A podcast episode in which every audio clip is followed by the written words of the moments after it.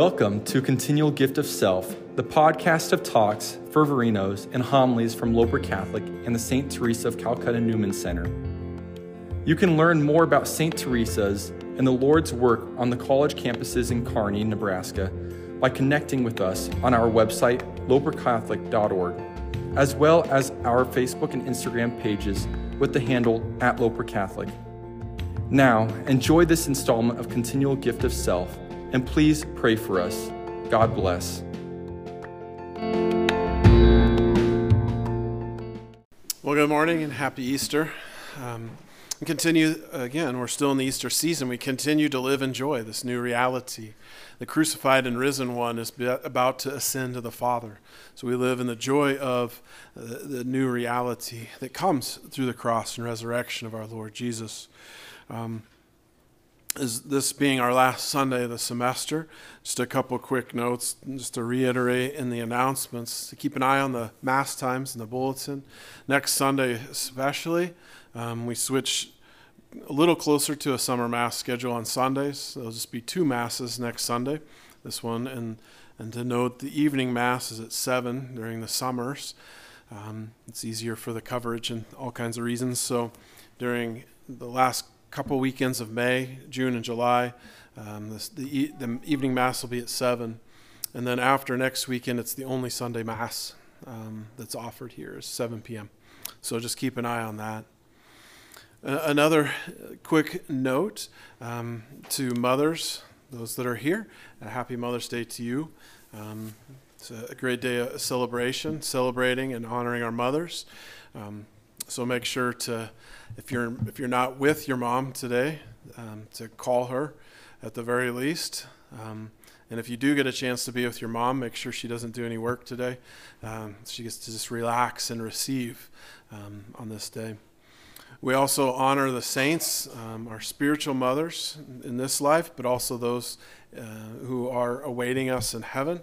We were gifted, those who didn't know or haven't seen or haven't been here, uh, a relic of Mother Teresa uh, first class relic. It's by the side of the altar. It's there for public veneration.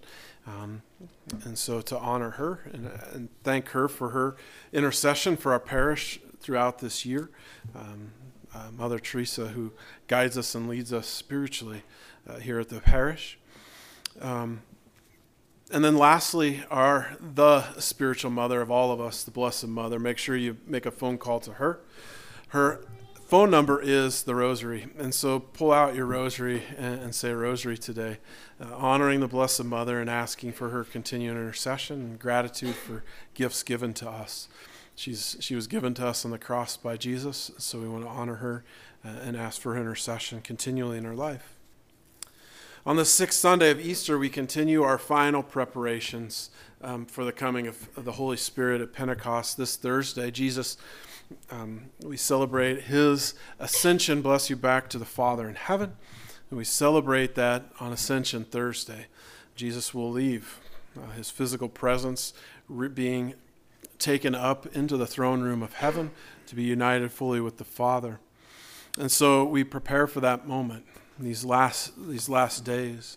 So it's important for us to really listen, to lean in to Jesus. What did he say to the apostles just before he was to depart. What are the words that he left them with? These are critical, very important things for us to hear and to receive as he prepares to ascend back to the Father in heaven. So, what does he say in today's gospel? This beautiful passage from John 14. We know this passage falls within the farewell discourse of Jesus in the Gospel of John. They're in the upper room. This is right before Jesus goes out to the Garden of Gethsemane, is arrested, crucified, and then three days later rises from the dead. These words uh, are very poignant by our Lord. So, what does he say? If you love me, you will keep my commandments. What are the two greatest commandments? Love God with all your mind, heart, soul, with your entire being, and love your neighbor as yourself. Deuteronomy 6, Leviticus 19. If you love me, you will keep my commandments. If you love me, you will keep my commandments. It's critical for us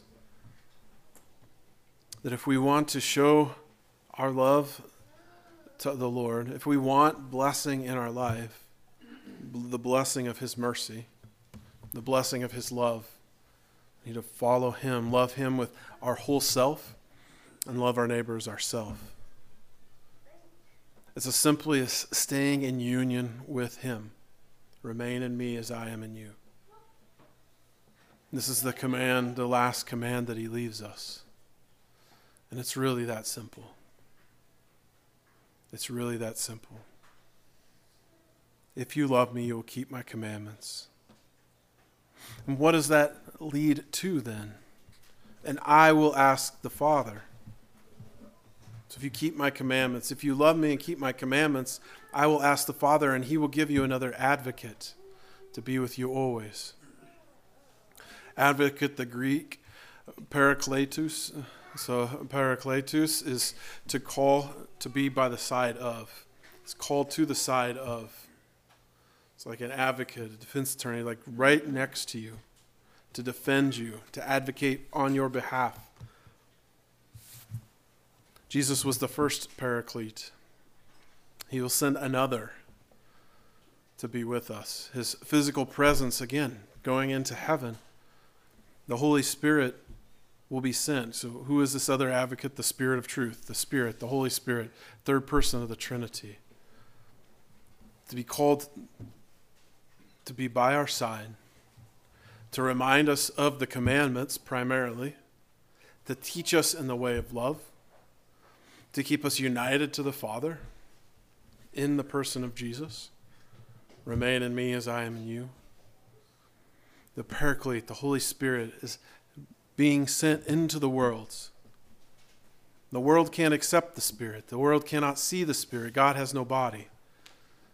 He took on flesh in the person of Jesus, the Son, but the Spirit has no body. You know him because he remains with you. You know him because you've seen my face. Just like you know the face of the Father, you know the Spirit. When you've encountered Jesus Christ, you've encountered the Father and you've encountered the Spirit. You know him. He remains with you. The eternal presence of God, the glory of God that's been given to you, you meaning the disciples, the followers of Christ. And he will be in you. And this is something for us, it's difficult for us to understand. It's difficult for us to be to understand. We're limited by space and time. How can you have another do you have a little person inside your head talking to you? How do you what do you mean be in me? Remember, no body.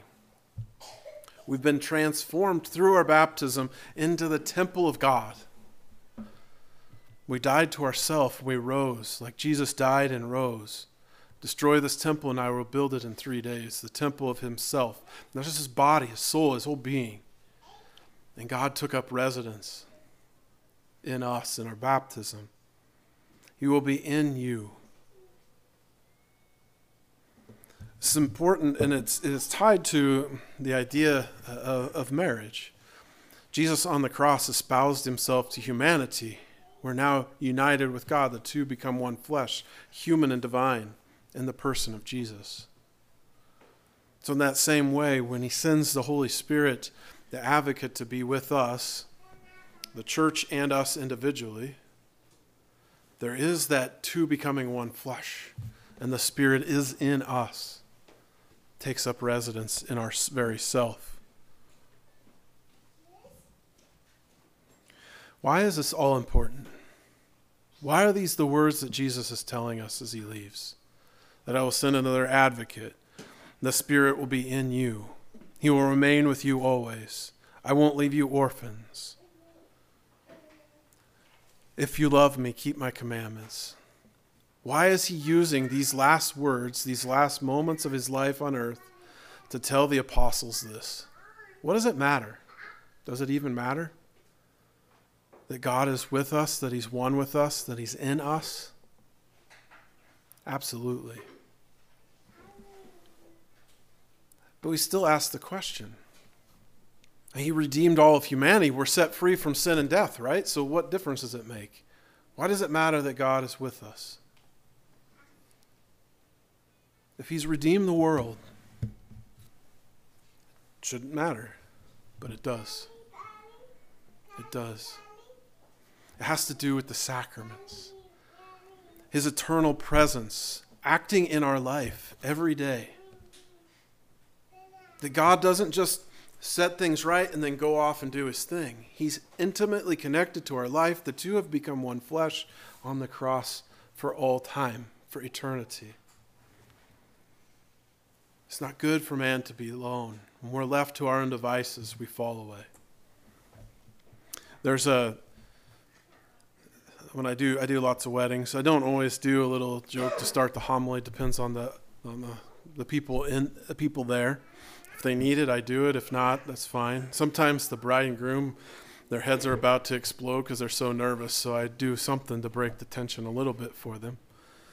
I stole one from Cardinal Dolan. It goes something like this. So there's a, a priest who had a, a married couple that came to him. And they said, Father, our parents are getting ready to celebrate their 50th anniversary. So we want to do something special, renew their vows, and do a little reception after Mass and bring in the whole family for the weekend. He says, Great. So they got it set up, and everything was arranged.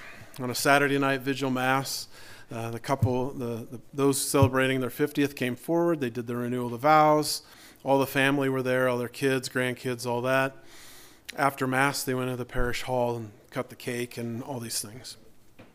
It was a great celebration. The hall was full of people just wanting to celebrate this 50th anniversary. So the priest goes over after he unvests and has a piece of cake. He sits down with with those with the with the couple that's celebrating their 50th, and they he goes, "Wow, congratulations! What amazing thing! 50 years of marriage." Um, 50 years of marriage that you're celebrating right here. Look at all the fruit. Just this room is full of joy and excitement. Wow. And so the, the husband kind of looks at his wife and looks back at father with a half grin and says, Well, father, I'd pump the brakes on that, on that. Congratulations. You see, yeah, I mean, well, it is great that we're celebrating this. We did something very similar for our 25th. Celebrated like this, renewed our vows and everything. In fact, we, afterwards, we uh, celebrated and did a second honeymoon. We went to Ireland had an amazing time. It was just incredible seeing the old country, being back there, you know. And that was so good, in fact, Father, for our 50th, I went back and got her. so, again, the implication that you can remain together, remain one. It's contingent upon the reality that the two remain in communion with each other. That's why it matters. That fruit cannot have its fullness without this oneness. The Spirit that is being sent on Pentecost for you and I is critical for our communion with God. That not only will He advocate for us, give us the words we need, not only will He guide us in all our decisions and be by our side within us, but He'll keep us united to God in heaven. That spousal commitment that we have when we say yes through our baptism, when we're crucified and rise with Him through our baptism. The Spirit being sent is a major step in our own journey to heaven. Lastly, through these last few weeks, we've seen how God's plan for salvation has, is carried out in the church, the institution of the sacraments, seen baptism, Eucharist, and, and, and the confession. Today, in our first reading, we need to, to notice another sacrament um, that's present in our church confirmation. The first reading, Acts chapter 8, is Acts chapter 8 and 19 are the, the foundations for the liturgical um, the liturgical carrying out of the sacrament of confirmation. Theologically, it's John 3 and Romans 6, but liturgically, it's Acts 8 and 19. What happens in our first reading? The deacon Philip baptizes. Thus, he has the commission to baptize in the name of the Father, and the Son, and the Holy Spirit. And that baptism adopts them as children of God and forgives their sins. You receive in baptism the fullness of God. You become a temple of the Holy Spirit, Father, Son, and Holy Spirit at baptism. The sanctifying grace of making you holy and forgiving your sins happens. At confirmation, you are confirmed as God's child, like Jesus coming out of the waters of his own baptism. This is my beloved Son, who I'm well pleased. Confirmation is the apostle coming and laying hands on you to strengthen you for the Christian journey uh, confirming the reality that this is my beloved son or daughter in whom I am well pleased. Confirmation strengthens us for the Christian journey. It sanctifies us and transforms us.